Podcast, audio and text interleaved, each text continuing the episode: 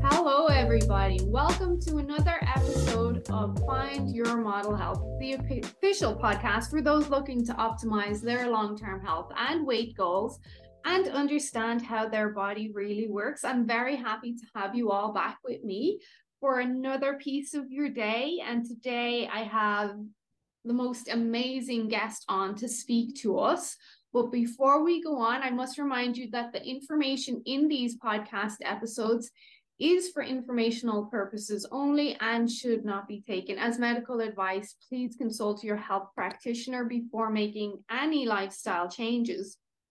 So, today we're going to get into iodine, which is a somewhat controversial topic, but also confusing at the same time, I think, for many people. So, our guest today is going to kind of help to clarify some of that confusion and lift the mist, per se, around um, iodine.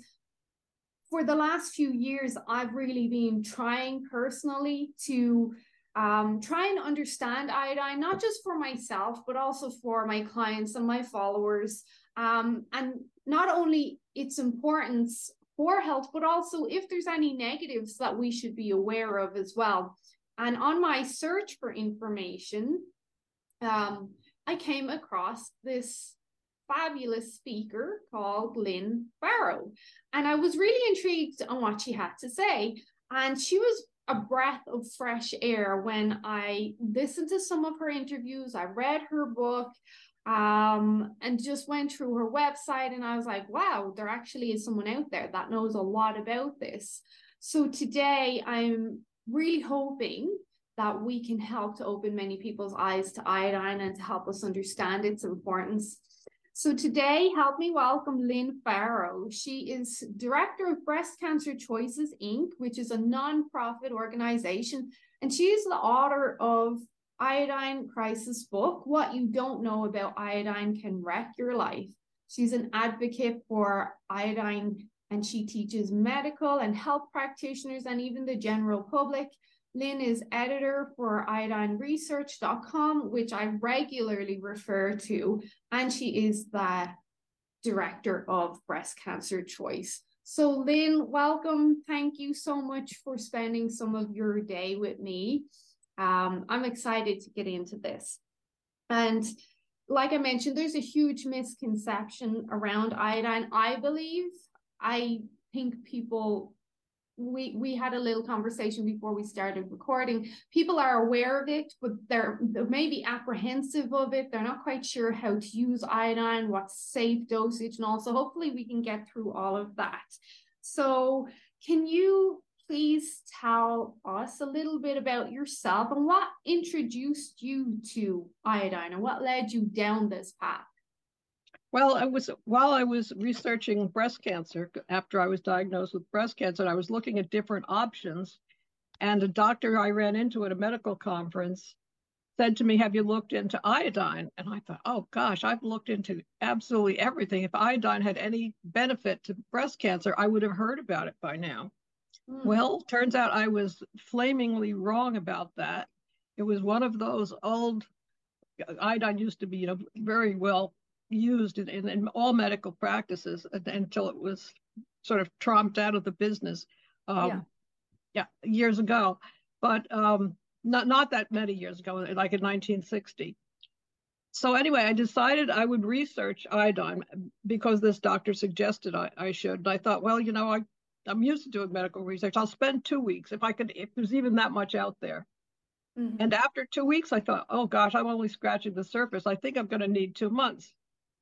Well, the two months came and went, and I, I still had lots more to do. I wound up getting old medical books, you know, on the internet and uh, used from eBay and stuff like that. And I found, I sort of discovered that there was a whole history of how iodine had been used. And I went back for 3,000 years to the Egyptians. And then I went back and I looked at the archaeology sites, and it turns out the seaweed was used as a medicine 30,000 years ago.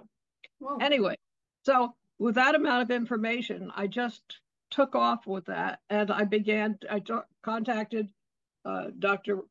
Brownstein and Dr. Abraham and Dr. Flechas that had started this very small uh, project of three doctors that were interested in trying to expose how iodine had been maligned by a, a certain group of people in the, in the, in the government here in, in, in, in the States. And he sort of deconstructed all the prejudices against iodine. And Dr. Abraham and the other two doctors were sort of co-workers with him. Mm-hmm. So I, I, I got to meet them, read all their material, which is extensive and, and medical. And I was convinced that there had needed to be a book for the average person. Mm. And I tried to write, when I first told people I was writing a book for the average person on iodine, everybody just yawned and said, well, I, I, they would say they took iodized salt. Yeah. And so I thought, oh, I'm going to really have trouble writing a book about this. So I knew I had to write the absolute most engaging book and the book that would convince people with evidence and pictures and and and adding on many case studies of people that had had problems and had taken iodine and reversed their problems or had so much benefit that they felt they were helped by it. So th- that's how I got to to write the book and phenomenally it just sort of took off. I thought, well, you know, even if a thousand people buy this book or 5,000 people, at least all the information about iodine is on the record, how it works, why it works, how it's been used for centuries. Mm-hmm. And, and so at least it's on the record and I can go on and write my next book. Well, it took off, you know, it's been translated into seven languages, mm-hmm. uh, including Arabic and Chinese and Polish and French, you know, just, so I'm very, very happy with that. And I yeah. hear from people every day about you know what's happened in their life you know what what changed so yeah. that that's how i got into it yeah that that is quite an accomplishment and something to be proud of and even as i say as health professionals um even just helping one parent one person change their lives it's worth it at that stage even though you're influencing many many lives but if we can just change one person and then maybe they tell the next and the next and the next. So, and it is an awesome, straight to the point book. I do think it's really easily digestible for most people to understand. And you mentioned like you have to have a lot of people want to see the research to back it up. Otherwise, they're going to kind of question your word, and your book contains all of it and more. So, like you mentioned, um, iodine has been used in traditional medicine for a long time. Just as a side note, in your research, can you point out any area or two where iodine has been used in ancient times?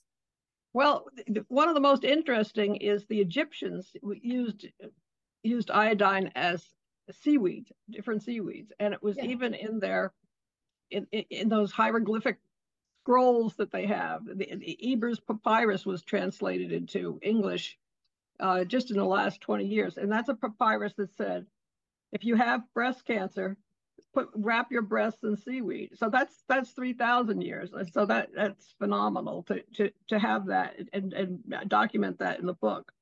Yeah. But it's even it's it you know in we tend to think in terms of the West, but you know there's just Indian traditions and other traditions that uh, that also find a way of uh, using seaweed. Oh, yeah, I die as seaweed. Yeah. You had, and you mentioned breast cancer again there. You've had your own experience with breast cancer, which I'm sorry to hear about, but um, our our mess really does become our message, and you wouldn't have been led down this road had that not happened. Um, but what when you were doing your research, what did you recognize in regards to breast cancer and iodine, especially around the times where iodine was reduced in our environment and maybe bromine was increased there? Yes, one of the things that I found was uh, I uh, contacted the uh, National Institutes of Health. They have a, a, a statistical a bureau that just does their statistics, and I, I contacted the head of that And I, I, I know, knew how to go through the, the figures on their website because I had been invited down there with some other activists to, to learn how to use statistics that mm-hmm. the government, you know, we, we pay taxes for here. Yeah. So one of the things I found, I called him and I said, I need to know if I'm doing the math right in, in from your charts. And I said, I, I think, tell me if I've gotten this right. Did did thyroid cancer go up 80%? I, it's, I seem to, that was what I was deriving from my own math. And he said, no, you have to, you have to multiply it uh, times 100 after the 80%. Thyroid cancer has gone up 180% since the 1970s. Uh, you know, and Dr. K should know this kind of thing. Mm. Um, and he said to me, that this is the PhD that, that runs the place. The SEER is the name of the uh, statistical division.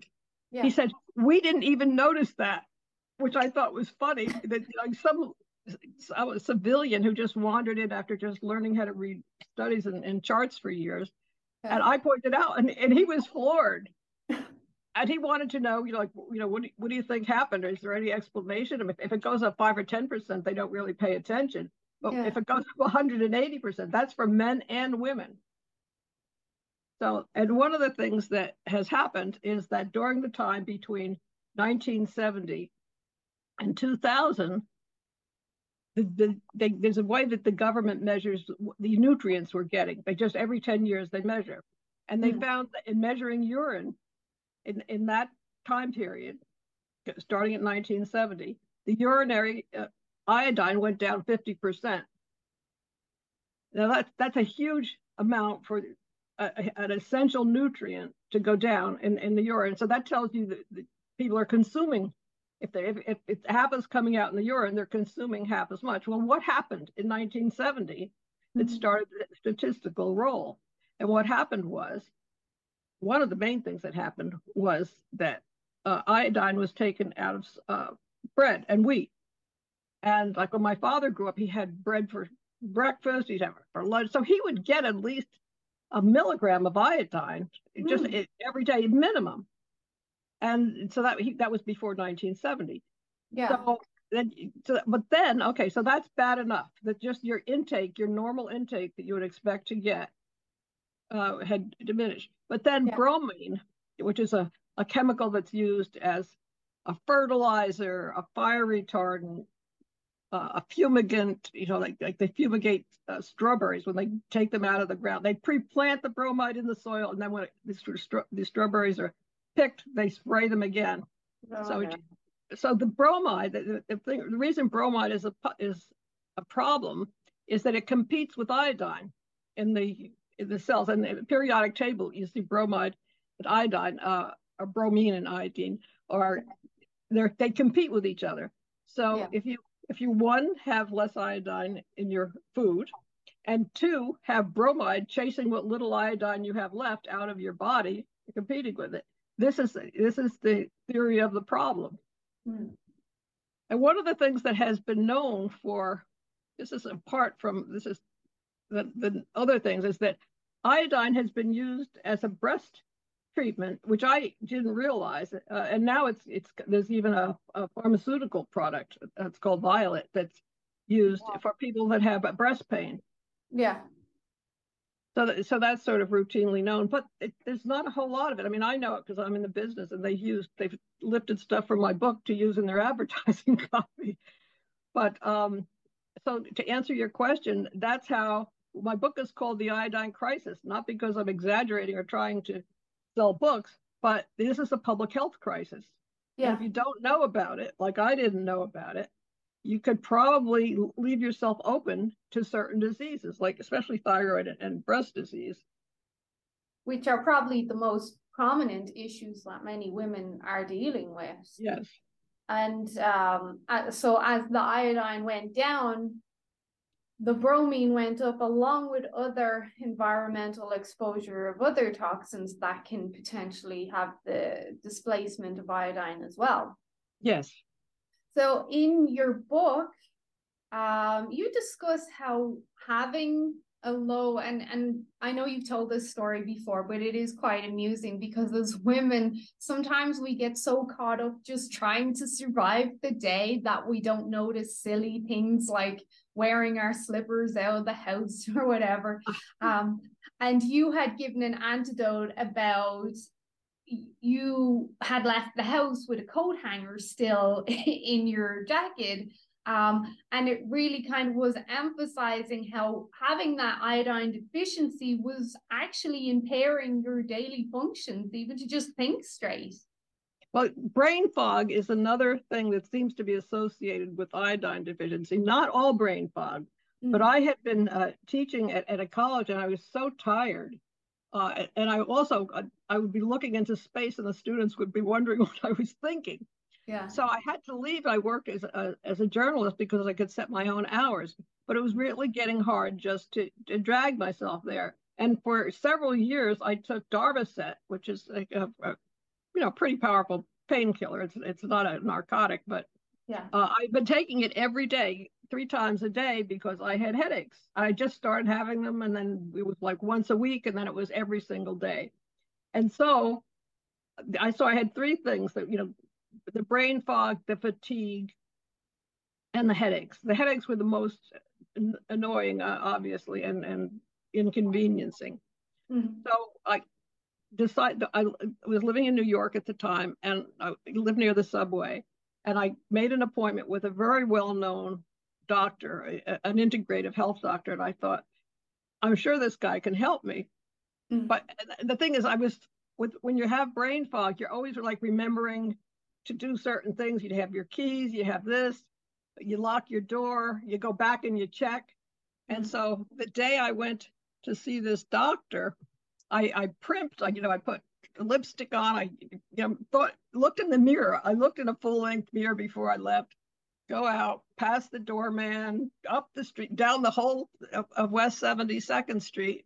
Nobody says anything to me. And then I get go to go down in the subway and I see like I have my fuzzy slippers on. I don't know. I'm in like a, a nice outfit, you know, a nice yeah. jacket. I, I tried to look nice.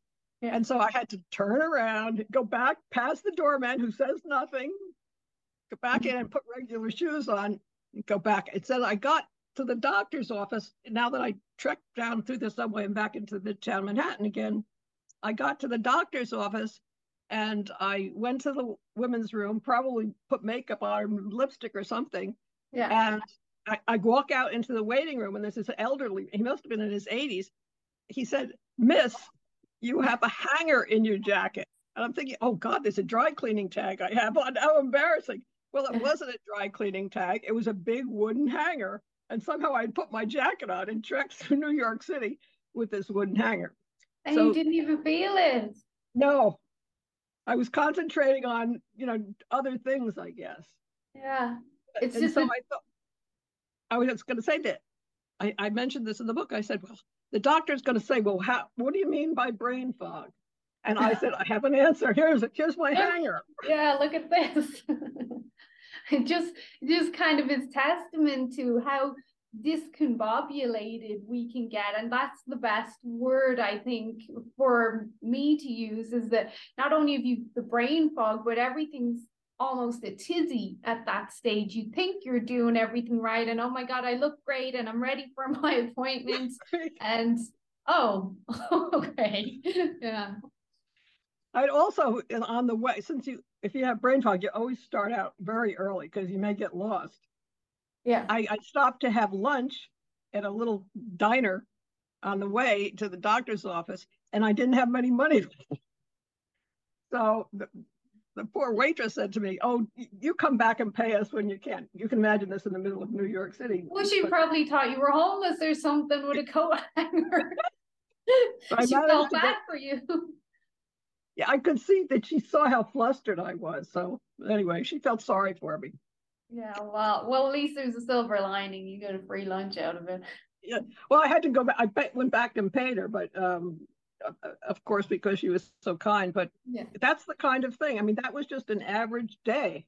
Mm-hmm. For some people, that is their average day. I mean, like the other day I was looking for my keys and I was like, where are my keys? Where are my keys? And they were in my hand, but I can't blame the iodine because I've been using iodine for ages. So I just I just blame that on being a mom. And but it happens to so many people, a lot worse than that. Like people leaving their house with their doors left open and just crazy stuff. Just leaving the car running.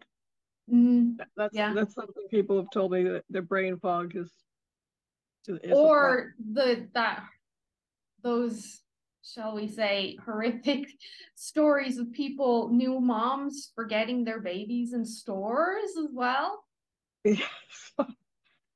I'm sure you know they blame the moms but you know you have so much on your mind and you're so tired. And you're iodine deficient as well. Yes that's right especially after having a baby because the baby takes the lion's share of your iodine. Yeah. Well, I mean, we're going to get to that, but I want to then know. So then, once you you came across the iodine information, and then you said, "Okay, I'm going to try this myself." What what then happened? How did your experience change? Like you obviously stopped bringing coat hangers out with you, but what else happened? Yes. Well, a, a lot of things. Well, I was taking it mainly uh, because of the breast cancer. That was my concern. Though I had had hypothyroid diagnosis on and off mm. over the years, but the thyroid medicine never helped at all. It never, you know, it might might maybe a little speedy for the first day, but it never really worked. But okay. what did work, the first day I took the pill, I took 50 milligrams, which is like this is not after not taking any for any iodine for a long time. And within an hour and a half, I was taking the iodine loading test, which is the test you take to measure the amount of iodine in, in your urine. Mm. You take it over 24 hours. So I got up in the morning, took 50 milligrams, just expecting to be, it to be an ordinary day. And an hour and a half, I got what, what other people have had this too, not everyone, with the Boeing effect, which your brain wakes up. I don't know whether it broke up, you know, woke up from brain fog or it woke up from thyroid. I really don't know. I just know that I instantly felt clear and better. And I could do math like crazy, you know, better than the, the people in the store, you know, when they're adding 33 and 43 or something like that. I was able to come up with the answer. Like, like I, I was surprised because it, I mm. hadn't come up with an answer for anything in so many years. I just wait for the, somebody smarter to, to figure it out. Yeah. So the, the, the main thing I, was the burst of mental clarity. Then I noticed after, I guess I, it must have been a, a, few days or a month that I wasn't taking any Darvocet, that I wasn't getting this daily headache three times a day. And that was sort of, that made me feel that, you know, there's really something to this. Yeah. I had spent thousands of the family's money uh, thousands of dollars try, going to doctors trying to figure the headache thing out and clinics in Chicago and other places. Yeah.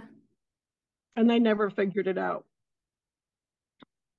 So the brain started working again, like that neuro connection started to fire back up. Maybe it had been dormant. And then the iodine came in like a light switch and said, let's go, wake up, everyone. Well, you know, I originally I thought gee, maybe this is my thyroid. Can iodine wake up the thyroid that fast? Yeah. And then, you know, I lived with this for a few years and then I read a lot on the iodine in the brain because iodine deficiency is the leading cause of mental retardation in the world, according to every public health organization. Mm-hmm. And the more I read about that, and th- these are other stories that aren't, you know, widely publicized. Yeah. On how, how you know there's there's certain places in the world where the iodine deficiency is so bad that people are very small and they have sort of stubby legs. And once they're given iodine, I'll, I'll send you a video on this.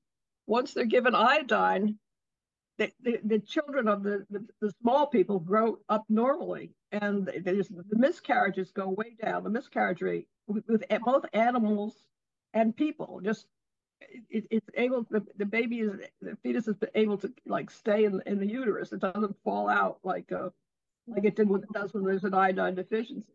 Yeah. So that's giving them iodine during pregnancy and post pregnancy to help yeah, well they just they just when they i think it's the kennedy foundation is one of the companies, uh, one of the organizations that does this, but there's others too. Mm-hmm. They go in and they just, I think it costs something like eight cents per person per year Whoa. to put to put um, a potassium iodate in, in, their irrigation system. And it's very low tech, but it, it really it, it's a huge advantage of it, even financially, because they're the animals they raise don't die or they don't miscarry. Yeah, yeah. So healthier animals too. So you mentioned that you started then taking 50 milligrams, which is quite a high dose. Yes. Would probably cause some practitioners to have stroke if they heard you say that because the general recommended daily allowance is 100 or it's 150 micrograms, but for some practitioners, that's even not just the recommended daily allowance, that's the maximum they will go, which is um, not a lot at all compared to what you generally recommend and recommend in your book. Well, the thing is, I started with 50 milligrams. That's only because that was the dosage you took with the test. Mm. Uh, after a, a, a while, a, a, week or so, that was too much for me. Mm. And, and, the thing is, because back then we didn't know to do salt loading using salt water to pull out the bromide that's displaced by taking the iodine. Yeah. So in my book, I, I, I, I that's the you know that's the upper range. If you don't get results, it, it, it's like 15 you know you can go up as as as, as high as is that. I, and i feel and the doctors feel safely. That's why they picked uh, 50 milligrams as yeah. as as the dose. But on on the iodine workshop group they'll they'll tell you i mean one of the biggest things that, that, that this is a facebook group for your uh, followers that, that may not know it. The yeah. iodine workshop group you know they, they've been doing this for i don't know 10 years or more and people will will write in and say, look, I couldn't take any more than 10 milligrams, but the breast pain has gone down. This has gone down. Uh, I, I, think somebody posted yesterday that she had periods that were uh, very painful and heavy. And mm. and she finally she got results and she says, you know, exactly what she did to uh, to get that. But but people that are trying to work out or they're trying to functioning, you know, can't have heavy periods uh, yeah. all, all, the time. So this was like a, a life changing uh, effect for her. And with me being warm after you know my entire life being cold all the time and making everybody else in the house turn up the heat, or you know, I was sort of a pain in the neck. But if if I, I did only one thing and made me warm, it was worth it, worth taking it because I, I was obviously hypothyroid, but nobody was paying attention to that. Did you see? Because increasing your core temperature would obviously indicate then an increase in your metabolism. Did you see an improvement in any of your other thyroid symptoms, like your skin and stuff? Yes, uh, both I and my sister found out that uh, you know I was always putting hand lotion on and slathering myself, but after a while, uh, taking the iodine, I couldn't understand why people used hand lotion because they just, it, my hands just got, I guess, normal. Yeah. I, I don't know whether that's normal or not, but it, it, for me to not feel that flakiness, uh, mm-hmm. even when my sister started taking it, her daughters, she has three daughters, said, Mom, your skin isn't flaky anymore. It's not dry. You can eat the skin on her arm, even, which looked like uh, rice paper practically because it was so dry. Yeah. It just, it just got better. And you think that's not only the influence of the thyroid hormones, but also optimizing the other pathways as well? I don't know. To to tell the truth, uh, I I really don't know. I just know that when people take iodine, uh, mm. the dry skin and and they say hypothyroidism is like you your metabolism gets low and, and more efficient, like a snake yeah. is, is a cold blooded body, yeah. cold blooded animal. And it has that same papery skin. And, and so as, as the animals get, you know, more uh, progressed up the food chain, they're more likely to have, you know, uh, more moist skins. Yeah. I would wonder as well because thyroid hormone has a huge influence on cholesterol, and cholesterol, of course, being a fatty acid, um, is needed for membranes, including skin membranes. So there could be like some driving factor there as well. Yeah, most likely it, it is. I remember in, in before they had thyroid hormone tests, the marker for cholesterol, uh, mm. marker for hypothyroidism was high cholesterol. Yeah. And so they, you know, if somebody had that, they'd say, "Oh, let's let's uh, look at his thyroid." Yeah, and when most people think of cholesterol, they're immediately thinking cardiovascular health, but all of your cells are made up of cholesterol, including your skin and your hair follicles and all. So if that slows down, those kind of externals are going to suffer. That's a good point. Yes. Oh, see, you learned something from me I too. did. I learned something from you. Great. so, well, the in your book you recommend starting at a base level of twelve point five milligrams, uh, and that's in the tablet form though, just to clarify, because I personally use the Lugol's and have, and I feel like like awesome when I use Lugol's. A lot of my clients will use Lugol's. And I'd mentioned to you that we're here in Canada for us to get our hands on the Iodoral here in Canada is quite expensive as well, definitely compared to Lugol's. So if someone was using Lugol's, what kind of dosage would they be looking at? Well, there should be a chart uh, there's a chart in the book uh, mm-hmm. that has how much is how much iodine is in in the two percent Lugol's or the five percent are even higher. And yeah. you just look at that, and you'll learn like if you take two drops, you know how many milligrams that is. So it, it, I think it's easier to to adjust the Lugol's actually um, more than than it is you know to craft open those tablets or to swallow the the, the lower lower yeah. uh, milligram ones. I really like the Lugol's because of the topical application that can be done. So uh, without doubt, I'm always walking around with quote bruises on my arms and people will stop me in the gym and they'll say is that iodine on your arms? And i'm like yeah it is. Oh really? Um but i that's my preferred way is to draw on the inside of both of my forearms where the skin is thinner. I will put some Lugol's on both arms. And I've really, I track, I do a lot of tracking of my own um, numbers. And with my Whoop, what I noticed was I've been using Lugol's for quite some time and I felt good. And my hypothyroidism, I don't have a problem per se with it. Like I'll get colds sometimes or whatever if I undereat or something. But then once I increased the amount of iodine I was using, I noticed my metabolic expenditure on my Whoop, it increased by 500 calories. And I was like, well, hold on a second now. Could it be making that much of an influence on my metabolism? And my hair is growing great. Like I did personally notice a difference increasing the amount that I was putting on. It, it, it can if that's your area of deficiency it, it can do that. It's very hard to tell. Sometimes people uh you know their hair will start growing differently or it'll get curly for it some people's hair gets curly curlier anyway. Yeah. Uh, it's very hard to to know if you've lived your whole life with straight hair and and after a few months you see gee i didn't used to have that cowlick there and you find out it, that your hair is just getting a little curlier. Yeah. Well, I have Irish hair, so my hair is just crazy at the best of times. But uh, I've definitely always had my cowlick, and I don't want it going away, so I'll be using the iodine for a while. So, with the dosing, is that the same for pregnancy and for breastfeeding and for children, or should we be looking at lowering the dose for them? Um, people have used that and more, you know, up, upwards of 50, but the, the recommendation is Dr. Flechas has figured out, he was one of the three iodine doctors, the, the, what he thought was acceptable and could be defended in court, for example, mm-hmm. if, if, so the doctor doesn't have to feel bad.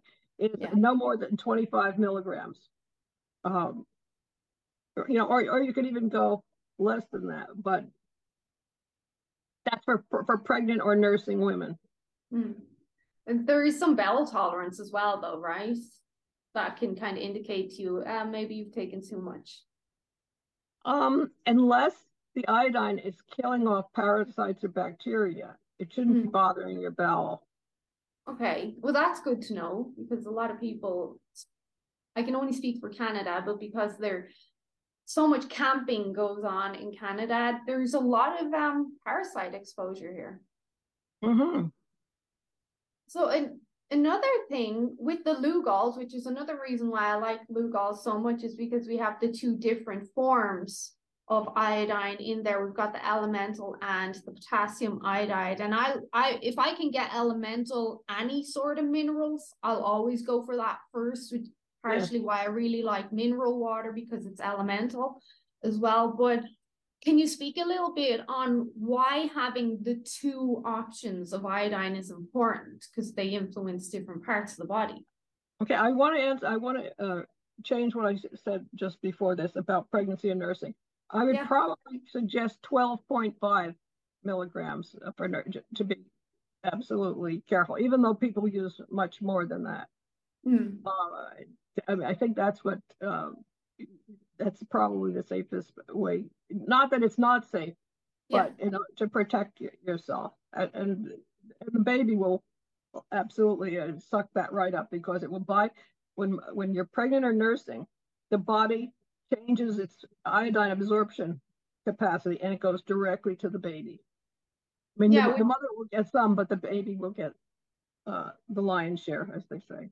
That would make you think then that you might need a little bit more so that both parties are getting a sufficient amount. Yes, you would think. Well, you know, some people don't pay attention to that. Uh, and my niece take it took much more. She had three children, and the first one didn't have any iodine, and then the second two did, and she found that after the second one, she really felt she needed more and and took more with with the third. Yeah. And the, yeah. and they're you know they're real smart kids. Yeah, she noticed a difference between like the pregnancies, like maybe one child catches on faster than the other child, kind of thing. Well, that has happened. That that, that that's a problem with the, the iodine child. Isn't doesn't have to really be taught anything. Uh, I mean, on the iodine workshop group, they have uh, uh, people writing in about it's hashtag iodine babies, and people will send the pictures of their babies like doing algebra or something. I, or just things that are playing chess, teaching the other kids chess, and like it's three years old or something. So it, it really is a startling thing to, to see a baby that's been exposed to iodine. Yeah, maybe I need to up my dose because I am not good at chess. So I think that's the reason. Um, but back to the different forms of iodine, how um, do they influence our body? Well, the um, there's one form has an affinity for certain places in the body, and the other form has an affinity for others. For example, iodine, or the potassium iodine, has a, a more of an affinity for the breast. That's the elemental iodine. The thyroid is much less fussy and will take iodine, and, and sometimes it changes back and forth within the body. I saw a long talk by Dr. Abraham on this. Mm-hmm. It will go back and forth, but over the years, I mean, there's been there were conventions in, in England, you know, these huge in the Crystal Palace and all these demonstrated all these medical products would come to be shown. And there was, and one, I think I wrote about this in the book, there was 80 different forms of iodine. Oh. But over, give me sodium, silver iodine, all different kinds. But just by trial and error, the doctors have found that Lugol's is the most reliable. Mm.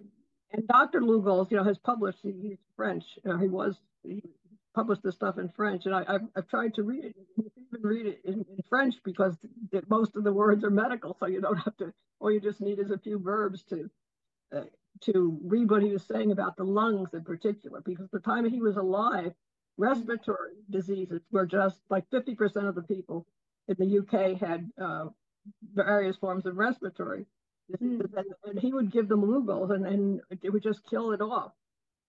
Yeah, because the antibacterial aspects. Yes, and they inhaled it. You know, there's all sorts of things. He, even the, the, the British Navy had I, I have these in my collection. It's like you wear a chain around your head That it's a locket, hmm. and it, it, you put Lugol's on it, and then it wafts up. So they would send school children to, you know, to school with these lockets, so they could just evaporate. The evaporating iodine would just go into their lungs all day long. So not like a nebulizer, but like a locket that maybe had some fabric dosed in Lugol's, and they yes. would just open it and inhale it. Yes, it was. It oh. was like it kind of felt like you know, like you know, you know the fabric felt. Yeah, yeah, yeah. Yeah. Okay. It was something like that that would be absorbent, and so during the day they would just inhale it. That is fascinating, and, and still a useful tool for our yes. current environment. So that's why, as well, that um, potassium iodide is generally recommended if women have cysts in their breasts or sore breasts around PMS, that you can smear some on or apply some topically, and it can really help a lot with that pain there. Yes, I mean, um, even after the, the hurricane in, in, in the US, uh, Katrina, the, the mm-hmm. people that were taking iodine were displaced from their houses, some of them, and they were going around together and they went into and the breast, you know, started hurting. So they went into a drugstore and just got like the iodine for cuts and bruises, and even that helped the breast. Yeah, yeah. And um, with the the whole notion of the cysts, is that just going to be breasts, or we, have we seen it help in other areas like around the uterus and stuff? Yes, it, it has not not as, as spontaneous miraculous as the breast, but mm-hmm. I even had a cyst on my waist, and which I wasn't paying any attention to It's a dermoid cyst or something like that, and I just noticed it was gone because I wasn't expecting it to affect that kind of thing. Oh, yeah. And so I didn't I apply it. I didn't apply iodine to it, which some people, if they have different cysts and irregularities to it, it just yeah. the, the iodine I was taking by mouth got into the into my body and got to the cyst. Yeah. I have um, a tiny cyst under my skin here. So when I'm painting my iodine on, I'll always put some extra over it. And uh-huh. I definitely feel there has been a reduction, but I think I might try increase the dose and see if it kind of speeds up. But I where I'm pointing here, and you could probably still see the yellow mark from this morning's iodine. Uh-huh. Um, but I might increase the dose because I had put just to show you, see the iodine oh, there? Yes. So I have it on both. but um so I put that on this morning at about 7 a.m. and now we're coming up to 2 p.m. and it's almost completely gone, which tells me that my body is sucking it in and I potentially need more. And we're having a heat wave here as well. So I've been sweating a lot too. So my body probably is needing a bit more. And that is quite a lot considering I only put it on a few hours ago. Yes, your skin, you know, one of the things that we don't understand yet is sometimes your skin might need more than say your ovaries, you know, or or something else, or or your eyes. And there's another, there's a whole thing about iodine in, in the eyes and, and the ears uh, mm. going back years and years. Um, so we never know exactly where it's. It, I mean, we can tell by X-ray where you know give somebody intravenous iodine, like women, for example, and then take uh, radiation pictures, X-ray type pictures that measure the radiated iodine, and you can see that it immediately goes to the stomach, the mouth, the breast, and the uterus and the ovaries. So you so can actually sorry, so kind of like a triage effect. Yes. Oh. But, but occasionally it will surprise us and, and, and we'll go to the skin. Some people may need more in the skin, maybe ethnicity. We don't know. Yeah, it could be like different constitutions. Like, yeah, I speak to my clients that we'll always have weaker aspects in our body as individuals. And um, I've had always issues, and you'll find this interesting, I think, because you just mentioned the eyes there. I've always had poor circulation, and upon reflection now, um, I'm obviously I can connect it to the slower thyroid, and then because my circulation is slower, my detoxification pathways were slower. And I'm a certified iridologist, so I look at the irises a lot, and I was I have blue eyes, you can't see, but mm-hmm. they used to be tinged with orange and brown right in the iris. And I knew like my body is toxic. I need to sort this out. I I used to be 280 pounds. So that also was playing a factor on the slower thyroid and circulation too. Mm-hmm. And over the last couple of months, the orange and the brown completely gone from my irises, like completely gone. And I do think the iodine helped with that because it's speeding up everything my detoxification, my circulation, and helping my body flush basically. And anytime in Alberta here, we've had wildfires.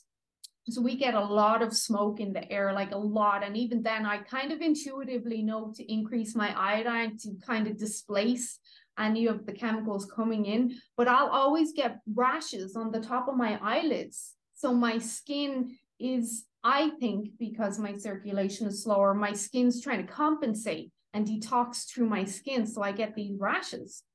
So it, it will even put a rash on your eyelid. Are you saying that it might be excreting toxins through your eyelids?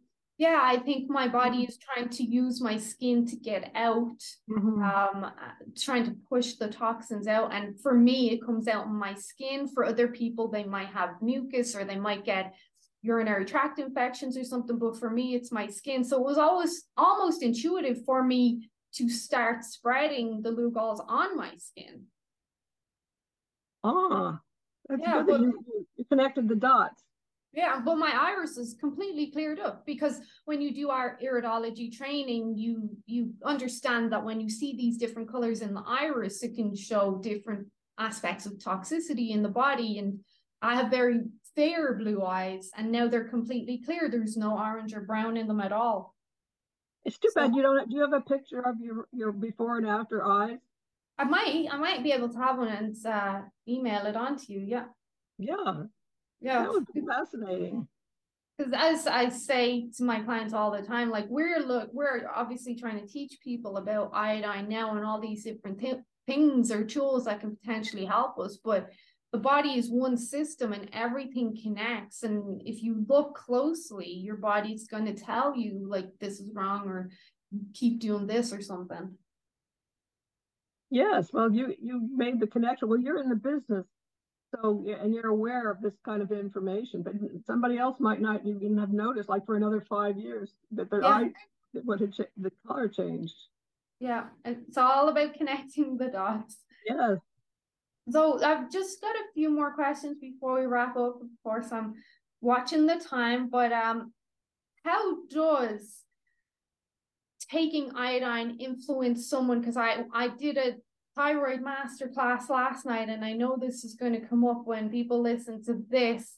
If someone has got a hypothyroidism diagnosis and they're taking some sort of um, hormone treatment, some sort of synthroid or something, can they still use iodine or is that going to be a problem? No, that's fine. Um, first of all, they have to know to take selenium and pre- preferably the other companion nutrients, but absolutely yeah. selenium but they might may find in a few months that they're feeling a little speedy and so they could they just withdraw or even like even if they don't trial and error yeah. you know, don't take it one day and see how you feel and then don't take it two days and see how you feel that kind of thing i mean what but i mean don't take it i mean if you if you want to uh, wean yeah. yourself off the synthroid or whatever you're taking so you if you are taking too much, what might you experience? Some sort of um speeding up, like you mentioned, some anxiety, some increased heart rate, something like that? The only the only thing I understand after all these years, if you're if you speed if your heart if you're not taking thyroid medicine, for example, if you're not taking Synthroid or one of the um, natural products, um, and you take iodine and you feel speedy, bromide will detox get detoxed and by diagnosis bromide as a poison. And so an alarm gets up. It's like an adrenaline response is elicited by the bromide getting into the bloodstream. Now, if you use the salt water, that mm-hmm. should pull the bromide out of the bloodstream that, that it's been forced into by the iodine. The iodine is just trying to get rid of it. Yeah. That that can cause a speediness. And the, and the thing to do is, other than the salt water, is just cut back and like start lower. Mm-hmm. Because you don't you have the, the adrenaline response. Uh, the only other thing that can be is if you're taking t- too much thyroid medicine. Now that you're, because if a normal person takes thyroid medicine, they usually feel a little speedy, hmm. or they may feel a little speedy. They may be speedy and not even know it, notice it, but or the doctor may may notice that you don't need to take it anymore. That kind of thing. Now, what Dr. Br- uh, Brownstein does with his patients, if they come in off the street and they're not taking any thyroid medicine and they're hypothyroid, he doesn't put them on hypothyroid medicine. He, he starts with them with iodine in hopes that he can get them uh, up without any medication. Mm. For the patients that are already taking, that go to come to him and they're already taking um, thyroid hormones, he's found that a third of them can get off the medicine completely. A third of them can reduce the medicine, the thyroid medicine, and a third have no change in their, in their thyroid hormone needs at all. And he's found that consistently over the years. So those getting off the thyroid medicine and then those that he doesn't start on thyroid medicine, He's also using the companion supplements to help the body utilize the iodine better. I, I don't think he uses the B2 and, and B3 like we do um, as much, uh, but we found that there's some people that have sometimes congenital problems absorbing the iodine. Mm. And Dr. Flechas and Dr. Abraham, the, you know, the other two, two iodine doctors, have found that if if you're symporters, that's the absorbing tissue for, for um, iodine. If those aren't functioning, if they are atrophied, then they're, they're not functioning because the body hasn't had enough iodine in its, in its diet. So there's been no use for them for to have even have absorbing tissues. Yeah. The, the B2 B3 will bring the uh, these this iodine symporters back on board so it can absorb the iodine. So that's what we, there's two ways of doing it. You can start with it with the B2 and B3, or you can add it in six months. Now, I like to have people start on it and not need it, or and not wait the six months to get an effect. You, you understand what I'm saying about? I'd rather start somebody and have results fast yeah. than have them like say, "Oh, go, let's try this for six six months." uh, without taking it. And if nothing happens, you've wasted six months of your life. At least if you've tried the B2 and B3, you've, you've, you've given it the best try you can. Yeah, and you recommend selenium and magnesium as well, which most people, if they have thyroid issues, they should be taking those in anyway. Yes. Yeah. So, who one of my last questions, I swear. Who should not take iodine though? Because there's always the anomalies that don't do well. Yes, there's one classification and only one that mm. we've uh, been aware of for years. And that's if you have a hot nodule.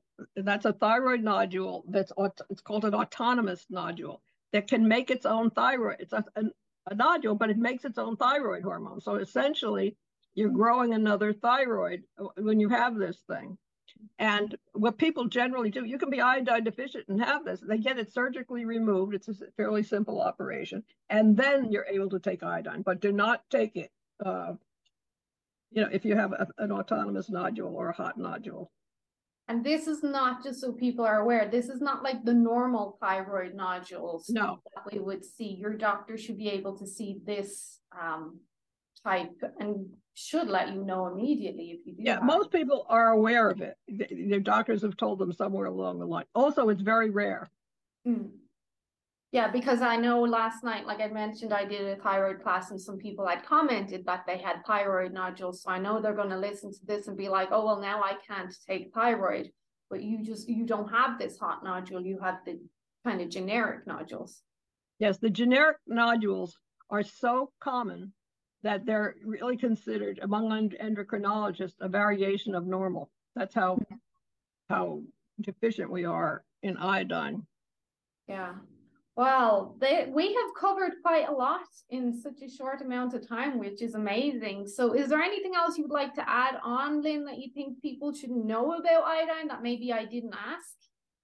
I, I, you ask wonderful questions. This has been one of the best interviews I've ever had because you're right on top of all this stuff. I don't have to that, that see that makes me wonder did we leave out anything that was the, the, the really extreme layman uh, questions i don't know we'll find out I tried to ask in a way that I understand, but there was one thing I did leave out when you were talking about pregnancy and using iodine in pregnancy. Um, somehow in conversation, this came up with my clients the other day, and we were speaking about Guinness, and someone said they tried Guinness and it tasted crap, basically. And someone else said, Well, I heard when women are pregnant in Ireland, they're given Guinness during pregnancy. Why is that? Because of course I'm Irish. And I was like, well, yeah, we don't do it now. Firstly, we don't. It was like back in the early centuries, women were recommended to drink Guinness during pregnancy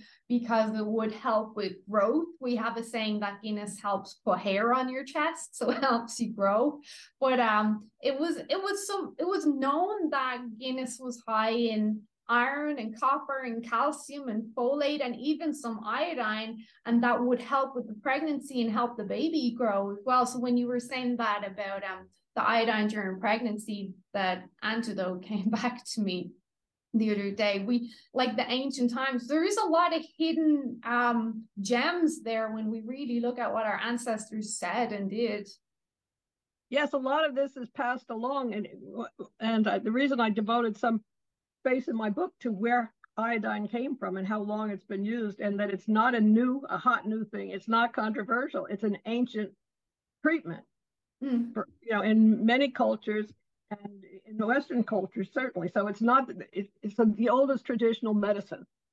Yeah, yeah. So I really encourage people to get your book. You can get it on Amazon here in Canada. You can also get it on Audible. Um, where else can people find out more about iodine and even what you're doing right now, Lynne? Well, the main place I would, uh, if, if you're going to anticipate taking iodine, I would go on Facebook and check out the iodine workshop group. I mean, that's where you can jump in and ask your questions and uh, and you, and you, or you might ask like, did this happen to you? Did this happen to you? That kind of thing. So people exchange information that you, you couldn't write a hundred books that cover as much as, as the, uh, um, these groups eventually do. Yeah, yeah. But and the book re- is available all over, you know, yeah. on, on, pretty much every platform you could. Well, Amazon is the easiest for most people. Yeah, I really like your iodineresearch.com website because it doesn't have all the fluff of other websites. It's very basic and straight to the point. So you just click on what am I looking for, and it just gives you the answers.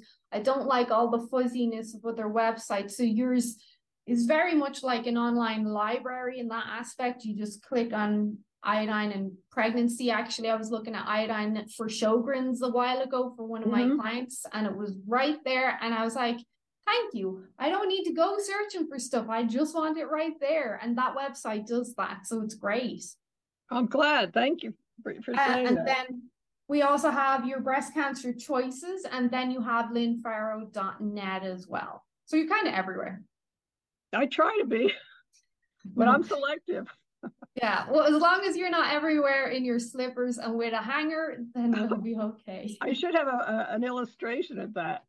You should. I wonder if we could, or you or I, maybe one of my clients is a cartoonist or something, and you could get something drawn up.